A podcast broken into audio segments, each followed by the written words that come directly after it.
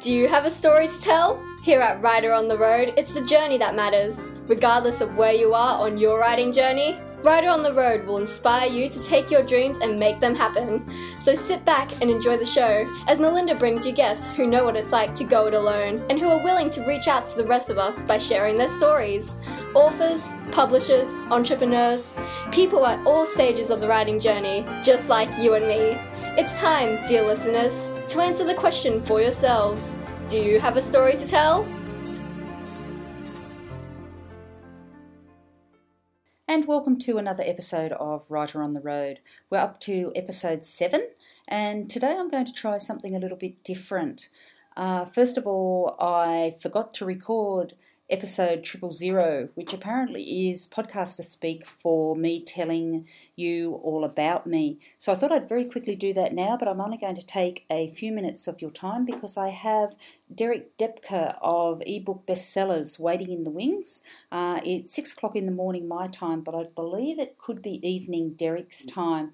Uh, so, first of all, I want to tell you where I'm at and what I'm hoping to achieve in the next six months. So, things are really exciting for me at the moment, and everything appears to be coming together after several years of really hard work and getting nowhere very far. Uh, which is one of the reasons I've got Derek with me today because he's going to be my mentor and coach from here on in. So, hopefully, we'll be seeing some results. I did say to Derek uh, early in the conversation that hopefully by this time next year, I'll be starting to be able to teach school a little bit less and have more time with my business. And he said to me straight away that he hopes he can get me up and running uh, much quicker than that. And Derek, I can tell you, I teach a lot of year eights at the moment, and I'm really looking forward to you getting me up, up and running a lot quicker than that as well. So, where I'm at, I have several books published now one adult fiction and two, maybe three middle grade fictions. Um, if my brother Richard's listening at the moment, he'll yell at me for that because he's still waiting on number three to be published. I have a non fiction companion book to my adult fiction, The Miner's Wife, and I'll be doing a tour in WA at Christmas to promote that. Uh, but the thing that I'm really, really excited about is there's a Work From Anywhere conference coming up here in Australia, in Sydney, I believe, in November. And I'll be having Andy on the podcast, and he has organised that conference, and he'll be telling us more about that in the coming weeks. I'm now with podcast websites, and the technical team have been helping me get my new website up and running, and it's starting to look pretty spiffy. There's now a button where you can hit to review my podcast, and it's through iTunes. So if you go into my website, look at the episodes, you can download my episodes through iTunes. SoundCloud and Stitcher, I think the other one is. And there's another button there called Clamour, but I'm not quite sure what that is yet. But you can also ask me a question, you can book my time, and you can review my podcast uh, through iTunes, which would be absolutely wonderful. There's also a subscribe to my newsletter button, and the subscribers are slowly mounting up. And I've got a giveaway on that one, which I'll tell you a little bit more about in the coming weeks. I'm interviewing Mandy from Broads Abroad, and she's a travel networker. And she has given me some of her books to give away to my guests for subscribing to our newsletter. So we're pretty excited about that. And I'm hoping to have Mandy on again uh, quite often because she's a fascinating woman and she has lots of stories to tell. I've also got podcast websites. They're coming on board as my design team, which is going to consolidate my brand across all my media. So hopefully, we'll see a little bit more professionalism happening all round. But for today, I'd like you to sit back and listen to my new mentor and coach as he tells all of us uh, about self publishing and uh, writing bestsellers and how to get them up and running. His idea is to empower writers and help us position and market our books.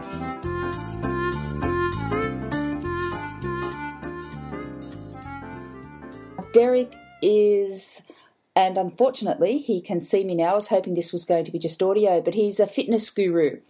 And, oh, that's he started out as a fitness guru, but nowadays he does a whole lot more. I met Derek through uh, a, a course on audiobooks and I was going to make this interview all about audiobooks, but as I was just saying to Derek, he is so much more than that. He's into ebook bestsellers, he's into motivation, he's into coaching, and he's here for the long game, which is why I've got him on here today because we're all out here trying to make our careers out of this writing game. Derek, and I'm assuming you're one of the people who's going to help us along our journey. Um, I've introduced you. Now, would you like to tidy that up and tell us all about yourself? Sure thing, and that's a great uh, introduction to a number of things I do, Melinda. First of all, thank you for having me on.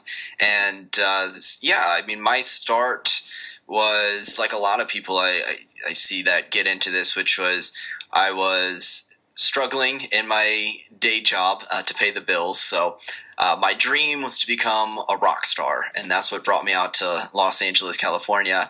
And what I ended up doing, though, was uh, valet parking and delivering hot wings, and basically being dead broke, uh, sleeping on an air mattress for a few years. And during that time period, that's when I got into this whole idea of creating some sort of online business where I can share the the topics that I'm passionate about and earn an income doing it. So that's uh, started out with some videos, YouTube videos, and things like that, and then quickly got into writing, which was blogging and putting together some of my own books. And what happened was uh, basically I probably spent a lot more money than I ever made from those things in the early uh, years. I published my first book on Kindle in middle of 2012 and it was inspired. I actually won a Kindle uh, by posting on a blog. So I got it. I thought, okay, great. I can take all this stuff that I had been writing on my blog and put a book out there, and maybe that'll make me some money. And probably sold about three copies of my book in first few months. Pretty sure one of those copies was to my mom, and so didn't really make much money from it. Uh, so I published my next book and this time I studied a lot more. Went through training courses, uh, went through a number of books and different things, learning about self publishing. And uh, that time I actually made a few sales. Uh, I earned about $100 in income. Uh, but when I looked at my expenses, I probably spent about that much money, not to even consider the months that I spent writing the book. So it was definitely a challenge early on in the journey to uh, really pick up any traction. But then I, I kept going, and I published my third book. And this time, uh, I really had the intention of creating a book. Uh, all my books came from the heart and were topics that I was passionate about. With this book, it was like, you know, if I m- make money with it, great. If not, I'm still writing a book that I would love to leave behind for people, like leave my legacy, so to speak. And with that book and some new marketing approaches and a bit of a different mindset that ended up uh, very quickly going to number one bestseller in a very competitive category, weight loss. And uh, so that was end of 2012 after a few years of research and about six months after specifically doing uh, self publishing.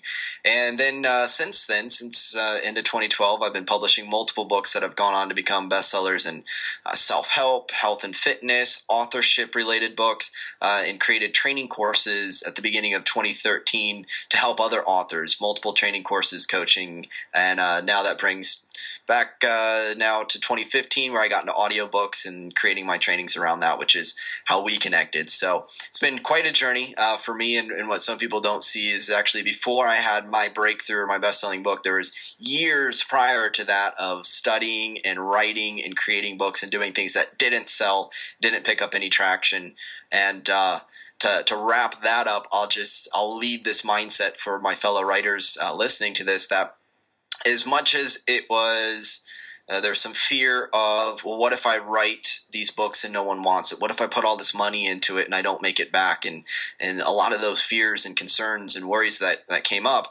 And looking back i i would have only lost all that time and money if i had quit. But by continuing to go and get the lessons from it what ended up happening was that time and money that I invested on the books that didn't sell was really just time and money invested into my education. So there's many people who will spend years of their life going to a college, getting an education, spend uh, thousands and tens of thousands of, of dollars of, of income to get an education without a guarantee of return. Well, the self publishing journey is similar. All the books that you write that maybe don't take off or things that you do, as long as you're getting an education and a lesson from it and you keep going and you stick with the process, then it can definitely pay off down the road. I I'm writing notes as um, you're speaking, Derek, because one of the things that my podcast about, is about is the self publishing journey. Everything you've just covered is what I've experienced, right up to making any decent money, right up into creating a viable business. Um, I was reading some comments on your first 10,000 customers this morning, and the frustration of one of the guys who was posting his comments is he's doing everything that he thinks he should be doing, but he's not seeing any success and he wants to give up. And the great thing about that was that so many people jumped on and made comments and said, keep going. Uh, if you give up, the only thing you're guaranteeing is that you won't succeed. Uh, how do you feel about that? Just surrounding yourself with a community that is supportive.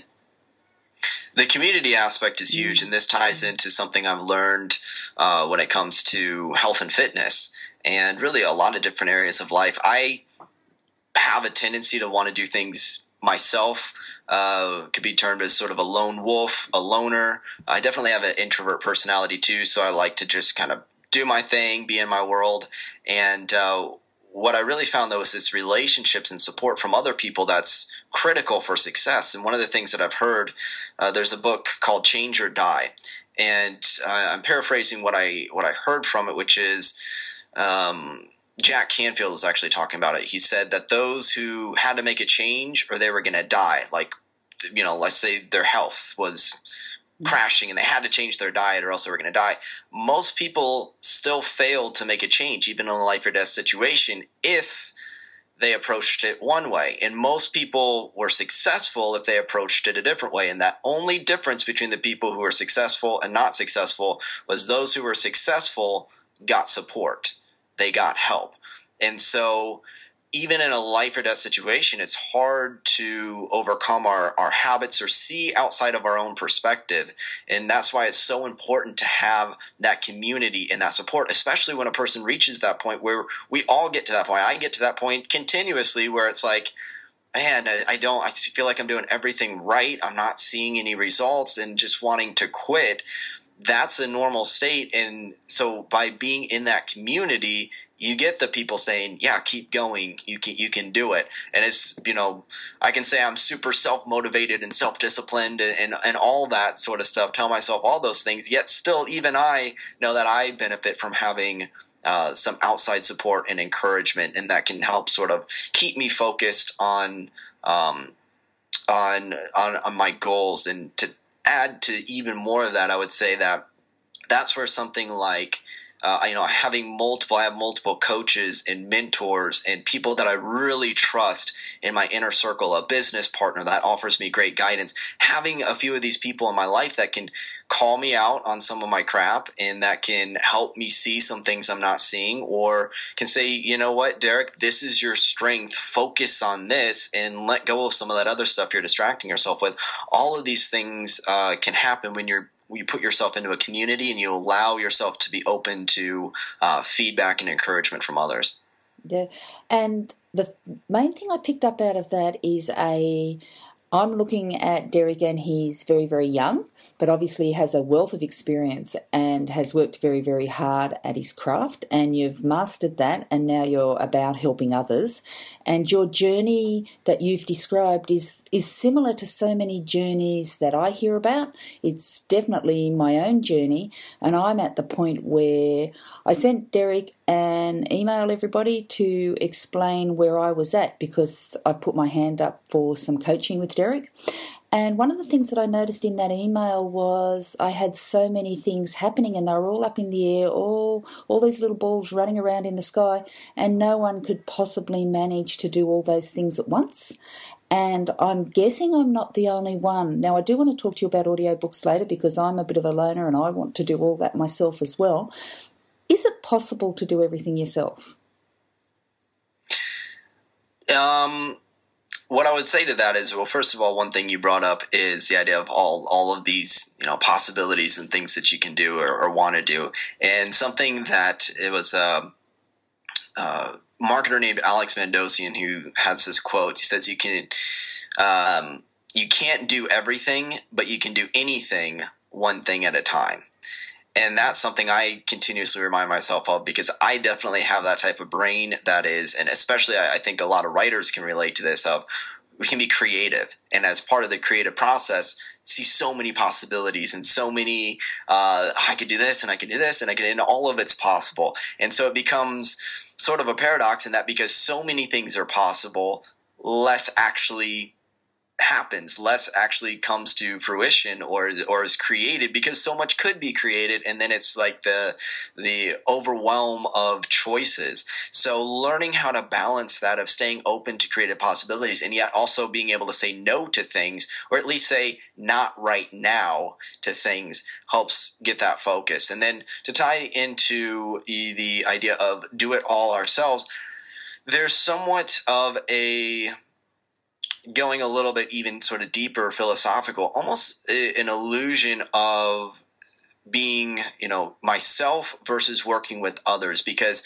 from a certain perspective, we're all interconnected and interdependent with each other. So I can't create a book that's successful that's separate from readers buying the book. And part of that means that process can entail getting feedback from readers and engaging with my readers. And, uh, you know, so you can approach it like, well, can I do it myself versus outsource to someone else to help or, or these different things. And at some point, though, I go, you know, it, it's maybe not the best question to ask as much as what is my gift, and then what can I work with others on? I do believe that working with others is uh, is ultimately the way to get much more done in a much more powerful way. Now, speaking practically to that, if it's someone going, well, if, if it's more like can I edit a book myself or can I get a cover design, do the cover design myself or do some of these things, you might start out doing more yourself. I would encourage as, as quickly as possible, and it's a challenge for me because I like to do a lot of things myself.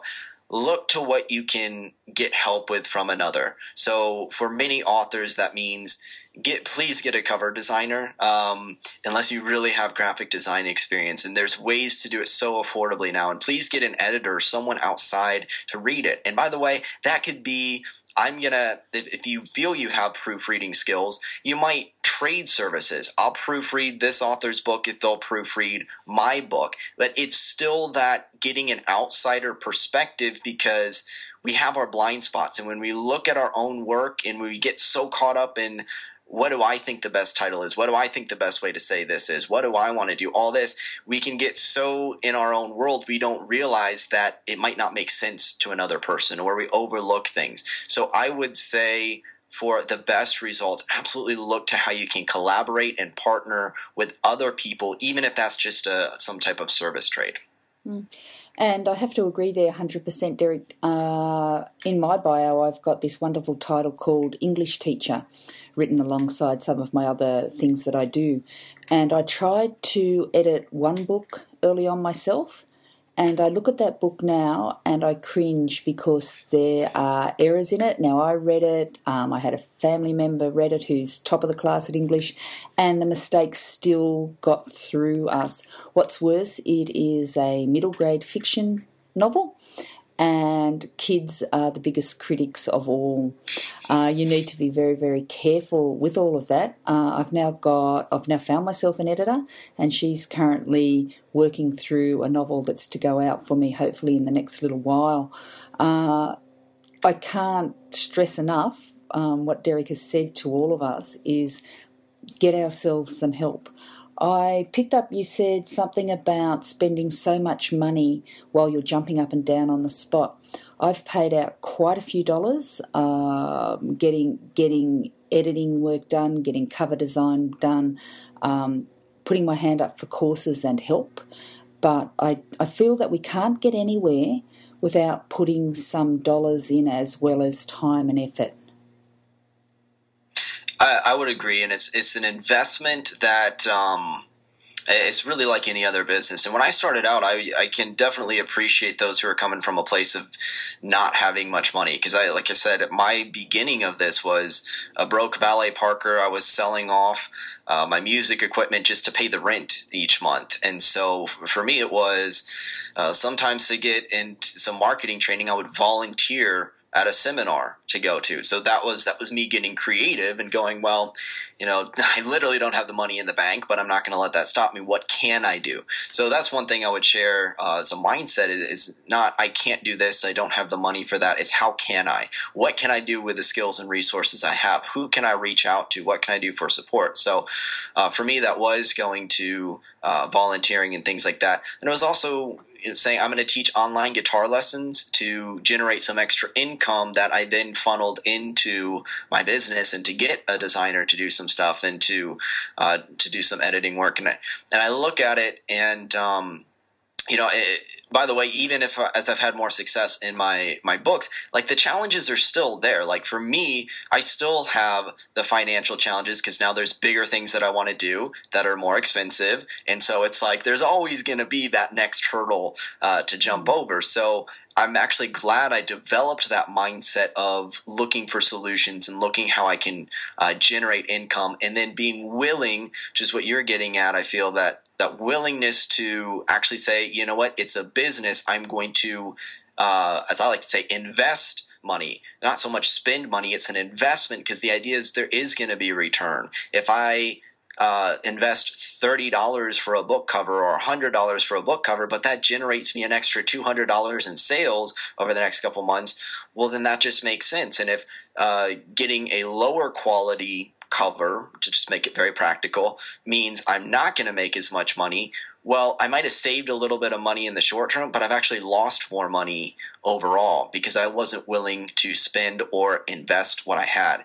So looking at it from really any other business, and I, I can't say I've opened like a brick and mortar store or anything like that. I don't have experience, but I, I, know that that costs a lot more money to open up a lot of those other businesses than it does to do self publishing. So even with the expenses of self publishing, it's relatively, um, you know, far more affordable compared to starting a lot of other businesses, or even compared to getting a, uh, a high level education, some sort of college education or or higher level education would definitely be a lot more expensive. So it's it's pretty reasonable when you look at it uh, related to those things. Mm. I was reading um, and reading in the night because it's, as I said, at six o'clock in the morning here. I was reading a comment by John Lee Dumas over at um, EO Fire, and he was he put the question there uh, very succinctly: How much money is enough money? And he very openly says he's now cracked. I think it was the two million dollar mark. I think it was per annum. It was it was a huge amount of dollars, and he said he's still pondering how much money is enough money, but he started exactly where you are and exactly where I am. And he's worked very, very hard. The other thing that has shone through, I think I'm up to about a dozen interviews now. One thing that's shone um, through very, very clearly um, with this podcasting gig is you've got to put in the time. The people who are successful work harder or far harder than you do in your day job. And look, as a teacher, I put in a lot of hours in a day job, um, but with the business, you've you've got to put in the the hard yards. Yeah, so I mean the the especially in the early stages, it's going to be a bigger time investment uh, than in both time and money. But the time part about it is I've I found from my experience and pretty much anyone that I've seen that's been in the entrepreneur world, you put in a lot more than you get out in return at first. And then as you build systems and as you build experience and build momentum, now all of a sudden you can get a much bigger uh, return for less time. So what does that look like? Well, for instance, to sell five copies of a book might have been like literally reaching out to a handful of people and hey i got this book you know was it something you're interested in like it's a hustle just to really get any little bit of traction but as a person goes on and they build up their audience and they build up their list now you have best-selling authors that they can write an email in five minutes hit send and sell a thousand copies of their book because they have this whole audience that they've built up. So now for far less time, they can get much greater results. But to get there, they had to put in so much time without really seeing the immediate payoff. And it's really, it's like getting in, in shape. So jump into a fitness example, you know, that 30 minutes or an hour of, of working out, you don't really see a result from it. You don't see a change in the mirror. Nothing really tangibly happens from that, but it's that consistency over time that allows a person to get a point where they can be in great shape and they don't re- even even really have to do that much to stay in great shape other than a little maintenance uh, because of all that time that they put in up front. So, um, when it comes to the world of creating a business and creating books and, and being a successful author, it is that recognition that there's going to be a lot more that's put in and invested up front for a return that happens down the road. Once again, just like a person would go get a an education or learn a trade skill, they're probably going to spend a couple years being an apprentice, learning uh, the ins and outs, paying more money and not getting anything in return, so then that they can spend the rest of their life reaping the rewards of that once they get themselves established. Yes. Um, I've, I've confession. Even as you're speaking, I have to put my hand up, and now remember, I'm going to get this guy to coach me and get me get me working and up and running. I I did join a gym and I did pay the money, and it's not making me the slightest bit fit because I haven't turned up there yet. And it's I've I've joined four courses uh, to further my education, and the latest course was audio course with you, Derek. And I read the first part of it last night. So, yes, you can pay your money, but you have to do the hard yards as well and I will see the results and I will work my way through, but I have to turn up the gym to make it happen. Uh, which brings me very, very um, clearly to my next topic, which you mentioned systems. I love that creative word. I, I have all these wonderful ideas, and I'm smack bang in the middle of a beautiful one at the moment um, with my podcasting journey. But it's the systems behind the creative work that a lot of us are having trouble getting our heads around because it takes just as much time as our writing. Um, my techie actually sent me an email in the night and he said, You're doing wonderfully well here, Mel, but um, what's happened to the writing? Um, would you like to talk us through some of the systems that, as a creative, that you found help you the most? Yeah, so um, I can I can tailor that uh, specifically. So systems. Um, what would be a specific area you'd like to know a, a system around? Well, I'm as I said, I've, I've got my podcast up and running. I I have um, all my social media. I've just jumped into social media, boots and all, which is very time consuming, um, but it's given me great followers. I've had great downloads on my podcasts. But the lead um, lead magnet book that I need to have up there on that website to get people to sign up to that um, holy grail of email list building, it's not there because I actually haven't finished the editing to get it up there. So it's I guess it's it's putting the systems in place to make sure that you balance everything out, to make sure it's all happening, not just parts of it. Yeah, so that's going to be um, there's there's a couple approaches with that. So first of all, you've taken the first steps to get some part of the system in place. So just speaking to the example you gave, and then this is of course universal for all of us uh, going through this process. So um, it's normal to have basically something be an evolving system. And that's where i say you know what's the what's the minimal viable system? And there's another concept of minimal viable product. So if you consider the outcome that you're trying to achieve which is let's say building up uh, the email list the minimal viable system is something that has traffic leading to the offer leading to a uh, let's say a conversion or subscriber. So that's the basic system. And right now, it looks like you have traffic or people that are um, building that up. That one entry part is sort of building and bubbling up, but there's no way they're not being directed to anything yet.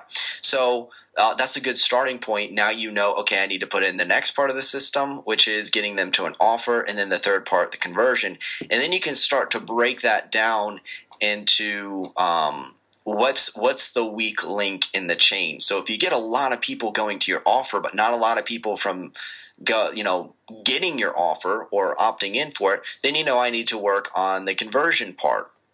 Um, if you got great conversions but you're not getting a lot of people to the offer you need to build up the traffic.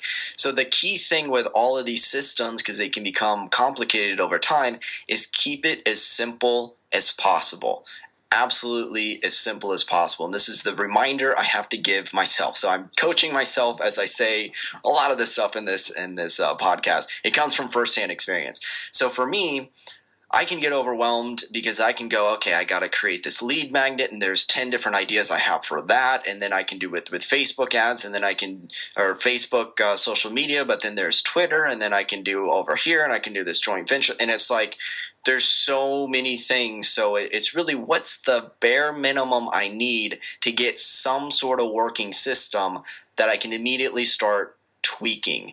So in your case, you clearly have identified okay um, my goal my outcome start there is building my email list then you work backwards so build an email list so what's the step before they go to the email list well they have signed up for something some sort of offer okay and then what's the step before the offer well they'd have to come to the offer. So I got to get an audience of people and drive them to the offer. So that's how you break it down. You work with the end in mind and then go back, uh, backtracking to find your strategy uh, to do that. Even when it comes to book sales, that's what I'm thinking when I come up with my, let's say, my system for selling a book. So here's what that looks like. I don't do what a lot of struggling authors do, which is they write a book, they got the book done, and they go, okay, great how do I market this? What do I do? How do I get people to it? What I do is before I write a word, I go, what's the book that's going to sell? And then I backtrack that process and go create that book. Now, that doesn't mean I'm doing uncreative work. That doesn't mean I'm just going in there and writing any old book because I'm trying to like sell out and do whatever. No, I'm writing about what I'm passionate about. However, I think what's what's the intersection of my passion with a book that's actually going to sell. So uh, if I go, okay, the book is up on Amazon, for instance, and I'm visualizing that. So what's going to happen before that? Well, before they click the buy button, they're going to be reading the Amazon description. Okay, great. So, what's going to be in my title and my subtitle and my description that's really captivating and that really is going to sell them on that? But before they get to um, the Amazon description, if I backtrack that, what are they going to see? Well, they're going to see it in the Amazon search results or the customers who bought this. And in order for them to click on it, they're only really going to see the cover and the title. So, what cover and title is going to make them click? So, before I even write the book, I'm already thinking what's going to be a title and a, maybe even the cover that's really going to entice them to read this book. And see, I keep working backwards to where when I start with my first word of the book, I already have the theme, might have the title or a working title that I'm now working through to create that book that I already feel is going to sell. So, for instance, I might create the description, the title, and the subtitle for a book. I could do that before I've even written the book. And you'll hear this, this is true with fiction and nonfiction. I hear a number of fiction authors say they start with the really enticing plot. So they say, you know, if I told people this one sentence hook, if I posted that, they'd be like, ooh, I gotta read that book. They come up with that first, and then they go and they write the book around that plot or that theme. So that's um, sort of a breakdown of, of, for the creative process of creating these systems of starting with the end in mind and then working your way backward. I have heard that, I have read that, but I've never heard it put so succinctly. So thank you, Derek. Uh, I was skeptical when I first heard that, but the thing that you you highlighted today that is so very very important, you're still writing the book that you want to write. You're still writing about what you're passionate about, but you are, I suppose, in journo speak, you're slanting it towards your potential audience to benefit them because they may not pick up your book if you don't get that that step right. So you're not doing it for you so much, you're you're doing it to give something to your reader, and that's something that comes up time and time again as I as I read and as I watch and as I listen. Is it's our job to give our readers what they want and to benefit them.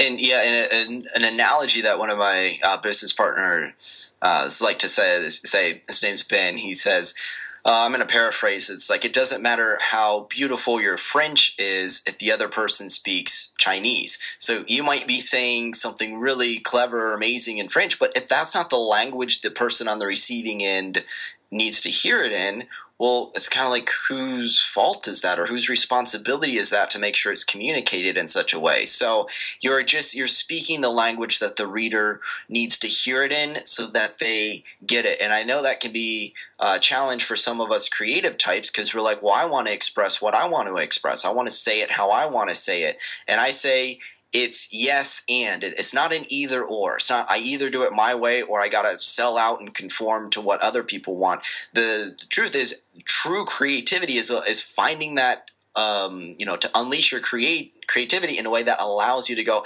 how can i express it how i want to express it? And have the the readers or the people that i want to connect with hear it in a way that they need to hear it in a way that they resonate with. Now if that doesn't interest you, if a person's like, I only want to say what I want to say and I'm not going to conform to anyone, okay, that's cool. It might just be a hobby and not a business because a business is going to entail um, people in the marketplace wanting it. So I believe, though, it's not even a question of either or. If you go, this is what I'm passionate about, if it's what's in your heart and what you want to speak and what you want to say, by all means, create that. Do what's in your heart. Do what fills you with joy.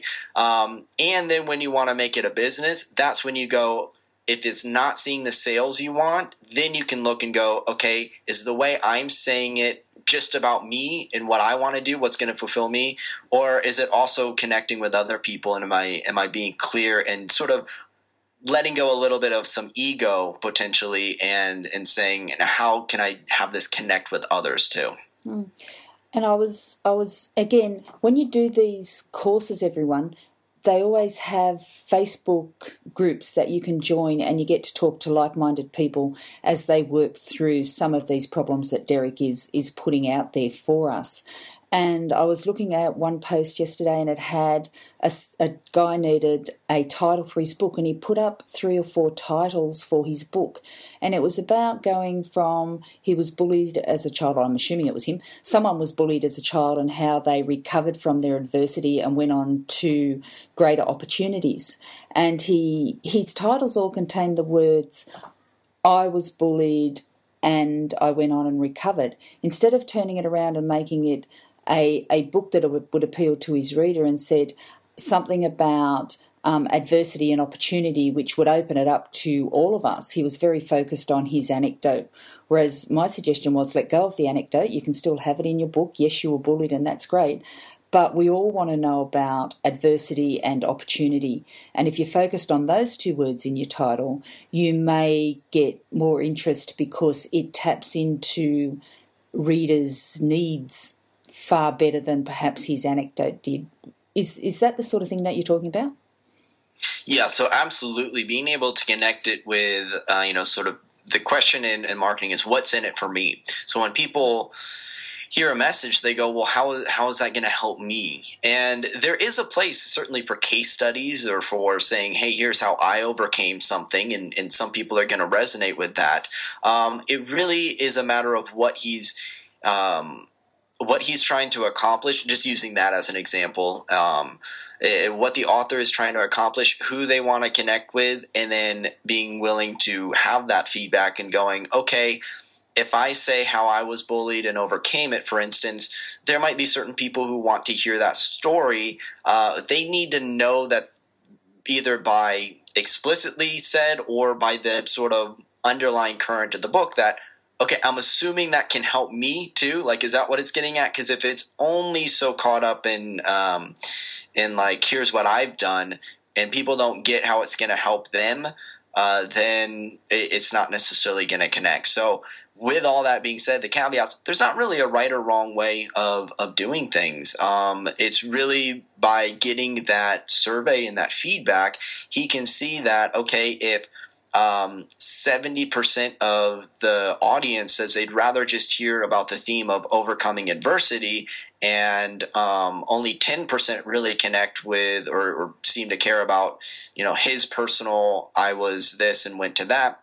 Then he can take that as feedback and go i can adjust it. Now if on the other hand another person finds that um, you know a, a good portion of the audience they're trying to reach does resonate with however they worded it then great. You know, you're never going to have something that absolutely pleases everyone or works with every learning style or preference or or anything with that uh, fiction or nonfiction. You know, that's that's the joy of it is we do have a little bit of that uh, room for creative flexibility, while at the same time remembering the overall principle is you know, the more people that connect with it, the more potential readers uh, that there can be, and ultimately more potential sales and success as a writer. Actually, I'm, I'm, having a bit of a chuckle here as you're speaking, Derek. I think of myself in the classroom with 30 teenage boys looking at me, and they've all got their computers in front of them, and they'd much rather be on their computers as a teacher, you've got to suddenly go, wow, there's 30 kids here with different learning styles. They all want something from you, but it's got to interest them. You suddenly get to be a lot more adaptable um, in presenting your materials, as if to say, I've lost him. I've lost thirty of them. They're on they're on their computers where they can find the information they want far more quickly than you can deliver it in a story that interests everybody. So you've got to be very selective with your material. And you mentioned early um, MVAs, um, minimal viable systems, and MV oh, MVSs and MVAs, let me get the lingo right, uh, minimal viable systems and um, minimal viable, what's the other one? A uh, minimal viable, I believe product uh, is what I, I said before. So minimal viable product. I don't know if I had an MVA, minimal viable, I don't. Uh, but product and systems, yeah. Product and systems.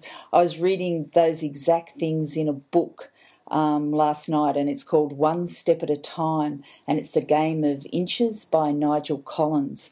And it said rather than attack everything at once, break it down into very small steps. Do do one thing at a time. And I started my journey with the Freedom Journal, um, which was John Lee Dumas's um, little Bible that went out there. And in hundred days, if you do something every day, you'll get closer to your goal. And in this book, um, The Game of Inches, it's got target your audience, find out what they want, and then set about giving it to them. And I think that's the message that you've been giving us all the way through this talk is make sure you're providing what your audience wants as opposed to doing what you want, putting it out there and sitting there and going, why don't people like it? Yeah, exactly. And I'll just I'll keep reiterating that there is a harmony um, between these things because what what happens in a I think it's something about the way we're taught. We we tend to taught um, you know something is right or wrong. Like it's either the right way or the the wrong way. And because of that, we can get caught up in this either or thinking, well, either I write for what my readers want, but I'm sacrificing what I'm passionate about, or I write what I'm passionate about, but, you know, uh, then I don't sell as many books because it's what I want, not what the readers want. But really, once again, it is there is a middle path. There is an intersection where these two things uh, can meet, and it's sort of like uh, really an, a relationship with anyone. So if you have a relationship with, uh, imagine a relationship you have with a friend or a family member, you know that if you want to communicate something to them, you need to put it a certain way for them. You need to use a certain analogy. You need to use a certain tone of voice. You need to say it in the way that they're going to hear it and appreciate, which might be different than a different friend or family member needs to, to hear it. So you're just having that consideration for the receiver of, of what you're saying, where it's saying, I'm getting to say what I want to say, and I'm tailoring it and crafting it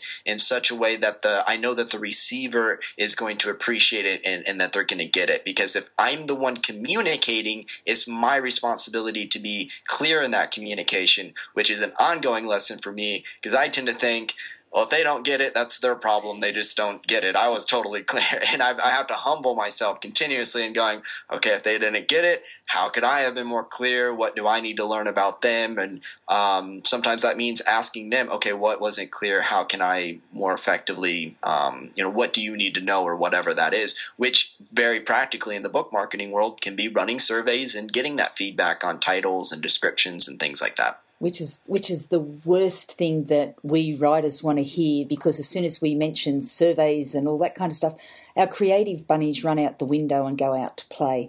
Um, but if there's one thing that I'm learning is I have to take a step back and engage that analytical brain, and it's a real job.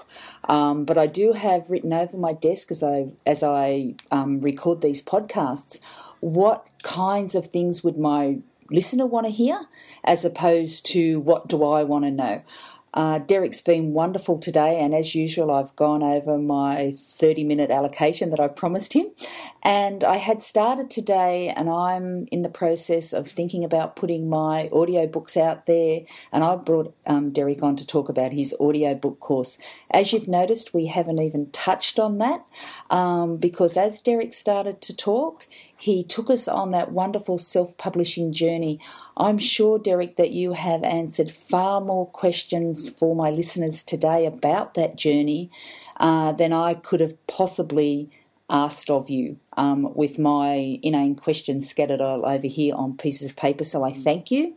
I think we will save the audiobook thing for another podcast if I can can um, take advantage of your generosity maybe down the track um, because there is still a market in audiobooks, even though there is talk that it that it is waning a little. But I do notice that most people that they when they put out a book now, there is a print copy, there's a an ebook copy, and there's an audio attached to it. So more and more we have to think of the whole package to give our our audiences um, the choice of how they take on our information. Yeah, so uh, happy to come back and talk on audiobooks and happy to share anything that I, I can uh, with you. And, um, you know, one thing that you, you just had mentioned, and I'll, I'll make a quick comment on it, is that survey and the idea of the editor, the analytical brain shutting down the creative part of the brain. And that is actually kind of the way it works. That's why uh, experienced writers know it's best to just free flow write and not edit as we're in the creative process because it'll quickly shut it down. And yet at the same time, the paradox is that allowing ourselves to be somewhat analytical for a period of time then allows us to go back into more creativity. So um, if I just have my set way of doing things, then I'm kind of stuck with that, with what I'm used to and what I'm my habits in a sense of writing or doing stuff. But if I get outside feedback and run surveys, it actually allows me to have more creativity because now I'm getting feedback and I go, I never even thought about that. Or how would I reach this particular type of person? And now that actually allows me to be more creative and do things a little different and think outside the box. So if you're the more creative type and you like that and something feels restrictive, there's a reframe around that that actually you know what that restriction isn't really a restriction. It's an opportunity to be even more creative. That survey is an opportunity to come up with five different book titles. And maybe i was stuck on one but now i get to be creative and come up with more. And once i get the feedback from that I get to be creative and come up with even more variations and tweaks and, and connecting with different people, regardless of what you ultimately end up doing. So, with all of these restrictions, you are actually setting yourself up for more freedom down the road. And it's that paradox that through constraints, we're actually set free. And sometimes, if we're so set free, as we talked about earlier, with all these possibilities, we become constricted with I can't even make a choice now, right? So it's an interesting yin, yin yang type of dynamic and, and, dance that takes place between these things. So I encourage you to think of it all as a dance and have fun with it and uh, treat it as an exploration process that can be a lot of fun. And and I think fun is is the final word because all the feedback that I'm getting with the podcast and all the things that I'm doing is have fun and I've got to tell you, some of the interviews I've had have been fun. Some of the technology problems that I've had haven't been so much fun, but we've still managed to laugh about it. Uh, Derek and I today were on completely different channels when we were trying to meet up this morning, but we managed to find each other very well. Um, it's not the first time that it's happened. I love that word reframe. Um, it's certainly something that I'm going to add to my vocabulary um, because by reframing things, seeing things in a different manner, we can continue to grow. And if there's something that I've learned out of all my studies and all my courses and all my listening and reading, is that there is so much room to grow. Um, I tried YouTube live streaming yesterday. Absolute nightmare. Didn't have a hope of making it work. Low video resolution or something. Um, I'm not allowed to kick my computer because it's worth a lot of money, but uh, I certainly would like to many times. I I'm determined to lick this um, technology problem that I have, or this technology block. And that word reframe is I need to accept that I can't blame my age as a barrier. I, I need to get in there. If my students can do it, I can do it. As I'm just about to say goodbye to Derek here, I'm looking at this wonderful row of guitars and things behind him. He's got all the equipment. He looks so professional. And remember, once upon a time, he wanted to be a rock star. Um, but again, we've got that word introvert coming up that pops up with so many of us when we talk about writing. So, Derek, I think I think you've found a wonderful um, place to be right now. You are certainly motivating. Uh, you certainly do encourage the rest of us. Your journey is inspiring, and you have the personality and demeanour to to help the rest of us along the way. So, everybody, uh, I'll, I'll put in the show notes um, how to contact Derek. Um, all the advice that he's given us will be in the show notes. Everything that I do now uh, has to bring me back to my call to action. What do I want from my audience right now? It's something, Derek, that I have failed miserably in doing. Normally I just say goodbye, see you later, and we hang up. But I did read that I have to say I need a call to action. So everybody, please pop over to uh, Writer on the Road, www.writerontheroad.com. Sign up for my email list and you will certainly get to hear more and more people like Derek coming on and telling us how to continue on our our storytelling journey. Um, and I've already asked um, a few of you to come back and share more of your knowledges with us because we've got so much to learn. Yeah, and, and with that, I'll, I'll, quickly say as we wrap up, uh, thank you so much for having me on, Melinda.